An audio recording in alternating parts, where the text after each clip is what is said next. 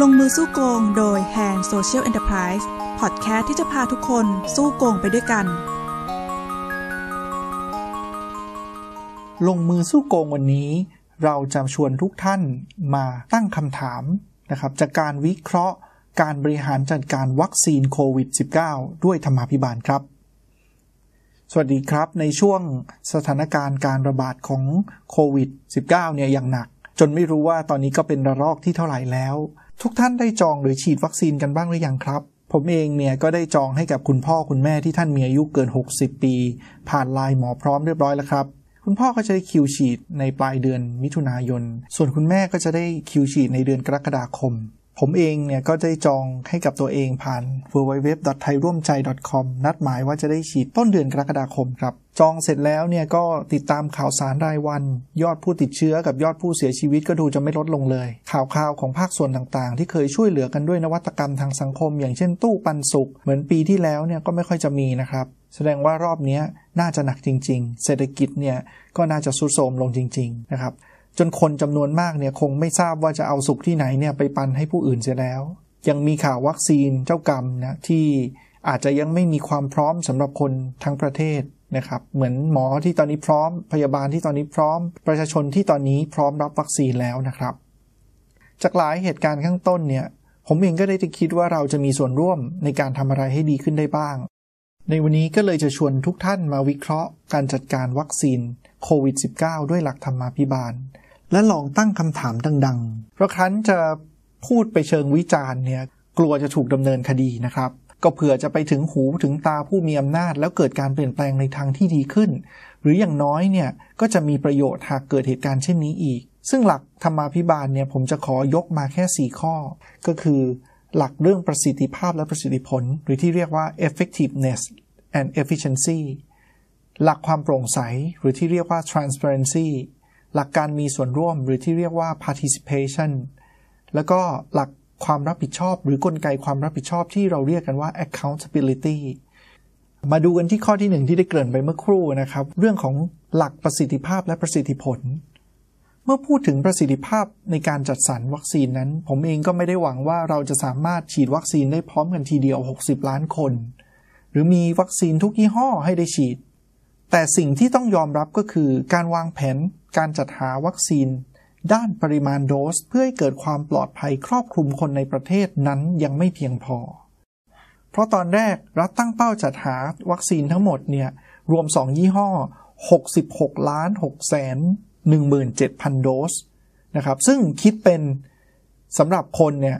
33ล้าน3แสน8,500 คน คิดเป็นร้อยละก็ประมาณร้อยละ 50 นะครับ หรือ 50%ของจำนวนประชากรทั่วประเทศ และก็เพิ่งปรับเพิ่มเป้าหมายในการจัดหาวัคซีนเป็น 70%ในช่วงต้นเดือนพฤษภาคม จนสุดท้ายที่สุดก็เปิดหาเพิ่มนะครับ เปิดโอกาสให้มีการจัดหาอย่างเต็มที่ให้ครอบคลุมให้ได้เยอะที่สุดนะครับคำถามที่สำคัญที่เราจะตั้งในข้อนี้ก็คือว่า ทำไม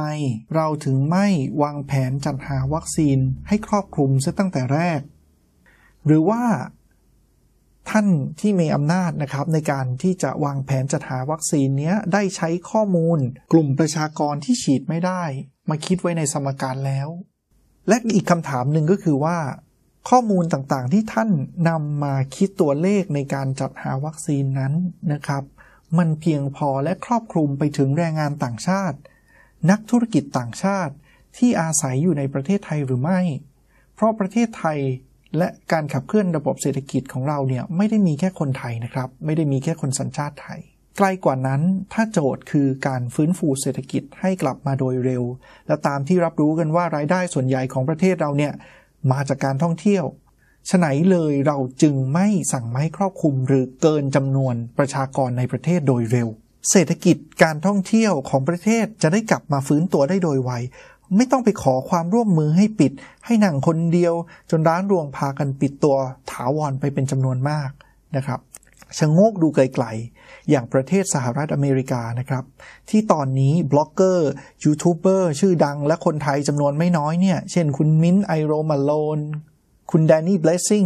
คุณเนทจาก My m a d e Net นะครับ แล้วก็อีกหลายคนเนี่ย บินลัดฟ้าไปอเมริกา เพื่อไปเที่ยวและไปฉีดวัคซีนเรียบร้อยแล้ว นอกจากความปลอดภัยที่ประเทศเขาให้ได้เนี่ยซึ่งเป็นการสร้างภาพลักษณ์ที่ดีแล้ว คิดว่ายังสามารถกระตุ้นให้เกิดการท่องเที่ยวนะครับ กระตุ้นเศรษฐกิจในสภาวะที่ไม่มีที่ไหนพร้อมนะครับ แต่ว่าท่องเที่ยวไทยเนี่ยถ้าทำแบบนั้นก็คือจะพร้อมก่อนในหลาย ๆ ประเทศนะครับ ในเรื่องระบบการจองเพื่อได้ฉีดวัคซีนก็มีอีกหนึ่งคำถามว่า รัฐไม่ทราบหรือว่าระบบการจองนี้จะต้องมีจะต้องสร้างทำไมนะครับ ในช่วงแรกที่เปิดมายังเป็นแพลตฟอร์มที่ยังไม่พร้อมใช้ และยังไม่สามารถรองรับจำนวนคนที่เข้ามาในเวลาเดียวกันเป็นจำนวนมากได้ ทั้งที่ตอนแรกเนี่ยก็ถูกวางไว้เป็นระบบการจองหลักของประเทศ ที่จะต้องมีจำนวนคนไหลเข้ามาจองเป็นจำนวนมากอยู่แล้ว จนสุดท้ายเนี่ยก็ต้องมีอีกหลายระบบมาช่วยในการจอง ซึ่งในเรื่องการแก้ไขปัญหาเฉพาะหน้าเนี่ยก็ต้องขอชมนะครับ แต่จริงๆแล้วเนี่ยระบบต่างๆนั้นสามารถวางแผนคำนวณเหตุการณ์ล่วงหน้าที่จะเกิดขึ้นได้ซะตั้งแต่ตอนก่อนที่วัคซีนจะส่งมาหรือเสร็จสิ้น นี่ยังไม่รวมถึงแผนการจำหน่ายจ่ายแจกวัคซีนไปยังพื้นที่ที่ห่างไกล กลุ่มคนชายขอบ กลุ่มคนไร้บ้าน กลุ่มคนเปราะบาง กลุ่มผู้ที่ไม่สามารถมองเห็นและลงทะเบียนผ่านสารพัดแอปพลิเคชันได้ เพราะความพร้อมของทุกคนไม่เท่ากัน ก็ต้องถามดัง ๆ ว่า รัฐเนี่ยได้เตรียมแผนสำหรับประชากรหมดทุกกลุ่มหรือยัง หรือถ้ามีแผนแล้วก็ควรจะกระจายข่าวสารให้ถึงกลุ่มคนเหล่านั้น หรือกลุ่มคนทั่วไป เพื่อให้เขาเกิดความสบายใจนะครับ ผมเข้าใจว่าการบริหารจัดการวัคซีนในสภาวะที่มีความเปลี่ยนแปลงอย่างรวดเร็ว มีความไม่แน่นอนสูง อาจจะไม่สามารถกะเกณฑ์อะไรได้ถูกต้องนัก แต่เมื่อเป็นงาน ที่มีชีวิตความเป็นอยู่ของประชาชนชาวไทยเป็นเดิมพันนั้นนะครับ ก็ควรจะต้องมีประสิทธิภาพและประสิทธิผลมากกว่านี้ สิ่งหนึ่งที่จะช่วยได้ก็คือการสร้างแบบจำลองสถานการณ์ หรือซีนารีโอในการฉีดวัคซีน เหมือนที่ได้เคยคำนวณแบบจำลองสถานการณ์ในการแพร่เชื้อไว้หลายทางด้วยกัน เมื่อครั้งเริ่มต้นวิกฤตการณ์และเปิดเผยให้ประชาชนได้ทราบ และใช้ข้อมูลที่มีนะครับในการตัดสินใจในเรื่องต่าง ท่าที่เห็นดูตอนนี้ก็มีแล้วนะครับ มีการคำนวณว่า ถ้าเราจะฉีดเนี่ยให้ครอบคลุมเนี่ยเราต้องฉีดวันละเท่าไหร่กี่แสนโดสนะครับ รัฐต้องกลับมาตั้งคำถามว่าจากที่ได้ทำมานะครับ ประสิทธิภาพและประสิทธิผล เป็นที่น่าพอใจหรือดีเพียงพอหรือยัง โดยอาจจะมีตัวชี้วัดจากสถิติ การฉีดวัคซีนเทียบกับเพื่อนบ้านครับ ซึ่งผมเองก็ยังสงสัยว่าณวันที่ 21 พฤษภาคมที่ผ่านมานี้นะครับ เมียนมาเขาสามารถฉีดวัคซีนแล้วเนี่ยประมาณ 2 ล้าน9แสน9 4 9 0 0 โดสแล้ว คิดเป็น 2.8 ของประชากร ขณะที่ไทยสามารถฉีดวัคซีนได้แล้ว เมื่อเทียบวันเดียวกันเนี่ย แค่ 2 ล้าน6 4 8 256 โดส คิดเป็น 2%ของประชากร ข้อมูลจากกระทรวงการอุดมศึกษา วิทยาศาสตร์ วิจัยและนวัตกรรมหรืออวนะครับ จะเห็นได้ว่าเราแพ้ทั้งทั้งสองเลยนะครับ ทั้งจำนวนโดสและความเปอร์เซ็นต์การครอบคลุมประชากรของทั้งประเทศ ซึ่งทุกท่านก็คงจะทราบดีนะครับว่าในขณะนี้เพื่อนบ้านของเราก็เกิดความไม่สงบในประเทศนะครับที่เมียนมาประกอบกับประเทศของเขาเนี่ยก็มีการขนส่งคมนาคมที่ไม่สะดวกนัก วิถีชีวิต ของคนเนี่ยอยู่กันเป็นกลุ่มชาติพันธุ์หลายกลุ่ม แต่ก็ยังสามารถจัดให้เกิดการฉีดได้มากกว่าประเทศเราเนี่ย เราก็ต้องมาถามกันว่ามันเกิดอะไรขึ้น รัฐต้องรีบฉีดนะครับ ก่อนที่คนจะเป็นโควิด จนเกิดภูมิธรรมชาติ หรือเสียชีวิตกันไปมากกว่านี้นะครับ มาถึงหลักที่สองที่เราจะชวนวิเคราะห์กันก็คือเรื่องความโปร่งใส ผมเข้าใจว่าวัคซีนป้องกันโควิด -19 นั้นเริ่มเข้าประเทศมาในเดือนกุมภาพันธ์ นะครับ ปีนี้ แล้วก็ได้ถูกจัดสรรให้กลุ่มบุคคลผู้มีความสำคัญที่จะต้องขับเคลื่อนประเทศ บุคลากรทางการแพทย์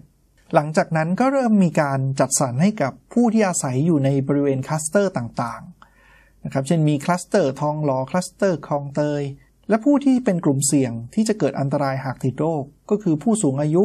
และกลุ่มบุคคลที่มีโรคประจำตัว 7 โรคก็คือ โรคทางเดินหายใจเรื้อรัง โรคหัวใจและหลอดเลือด โรคไตวายเรื้อรัง โรคหลอดเลือดสมอง โรคอ้วน โรคมะเร็ง โรคเบาหวาน ที่น่าสงสัยและยังเป็นคำถามคาใจก็คือ ในกรณีของคุณทอมเครือโสพล ที่บอกว่าตนเองฉีดเข็มแรก ตั้งแต่เดือนมีนาคม เข็มที่2ในช่วงเดือนเมษายนนั้น เขาฉีดด้วยโคต้าของใครหรือหน่วยงานไหนกฎกติกาการฉีดเป็นอย่างไร เหตุใดจึงมีการได้ข่าวว่าบริษัทนั้นบริษัทนี้สามารถฉีดได้ก่อน บุคลากรของที่นั่นที่นี่ทำไมถึงได้ฉีดก่อน จะต้องไปเจรจาอย่างไร ไม่มีการชี้แจงจากรัฐครับ โดยอาจจะเป็นเพราะรัฐอาจจะกลัวคนแห่ไปสถานที่ใดสถานที่หนึ่งณเวลาเดียวกันนะครับ อย่างไรก็ตามนะครับ กติกาการฉีดที่ค่อนข้างคลุมเครือในช่วงต้นนี้ ข้อมูลข่าวสารที่ไม่สมบูรณ์รู้กันเฉพาะกลุ่ม และปล่อยให้มีการใช้ดุลพินิษอยู่เป็นจำนวนมากทำให้การจัดสรรเกิดความไม่เป็นธรรมเท่าที่ควรครับ จนพบว่ามีการซื้อขายสิทธิ์นะครับ หรือที่เรียกว่าคูปอง ในการฉีดวัคซีนของบางคลัสเตอร์นะครับ ราคาสูงถึงหลักพันบาท มีข่าวการกักสิทธิ์ในการฉีดวัคซีนระหว่างกลุ่มการเมืองในพื้นที่ การใช้ดุลยพินิษของประธานชุมชน ที่นำเอาสิทธิของคนในพื้นที่เนี่ยไปแจกจ่ายนอกพื้นที่ก็มีนะครับ สรุปคือประชาชนทั่วไปไม่มีใครทราบแผนการฉีดและกติกาที่แท้จริงทั้งหมด ก็ต้องขอตั้งคำถามว่า การจัดสรรทรัพยากรในครั้งนี้ เป็นไปอย่างโปร่งใสหรือไม่ แต่ที่แน่ใจแล้วก็คือว่า ตรวจสอบได้ยาก ถ้ากติกาของสังคมนี้ก็คือ คนที่รู้จักกับผู้มีอำนาจและพวกพ้อง จะเป็นผู้ได้รับความปลอดภัยในชีวิตก่อน ผมจึงไม่แปลกใจครับ ที่ทุกวันนี้ คนทั้งหลายในสังคมจะพยายามรู้จักพยายามสร้างเครือข่าย หรือที่เรียกกันว่า connection กับผู้มีอำนาจ เพราะเป็นการการันตีว่า หากวันใดวันหนึ่งชีวิตเขามีปัญหา ก็จะได้รับการช่วยเหลือโดยมีสิทธิพิเศษมากกว่าชาวบ้านชาวช่องทั่วไปคำถามสำคัญก็คือ เราจะอยู่กันไปแบบนี้ใช่หรือไม่ครับ อีกคำถามสำคัญก็คือสัญญาต่างๆ ที่รัฐทำไม่ว่าจะเป็นการจัดหาวัคซีน การผลิตวัคซีน การซื้อวัคซีนต่างๆ เนี่ยมีเปิดเผยเอาไว้ที่ไหนหรือไม่ เท่าที่ผมหาและทราบก็คือไม่มีการเปิดเผย นอกจากเป็นคำพูดที่ออกมาถแถลง ซึ่งมีความกำกวมเป็นอย่างมาก เช่นอย่างกรณีการส่งมอบวัคซีน หากติดเรื่องข้อมูลที่เป็นความลับทางการค้า ก็ควรเปิดข้อมูลในส่วนที่เปิดได้ ไม่ใช่ปิดทั้งฉบับแบบนี้นะครับ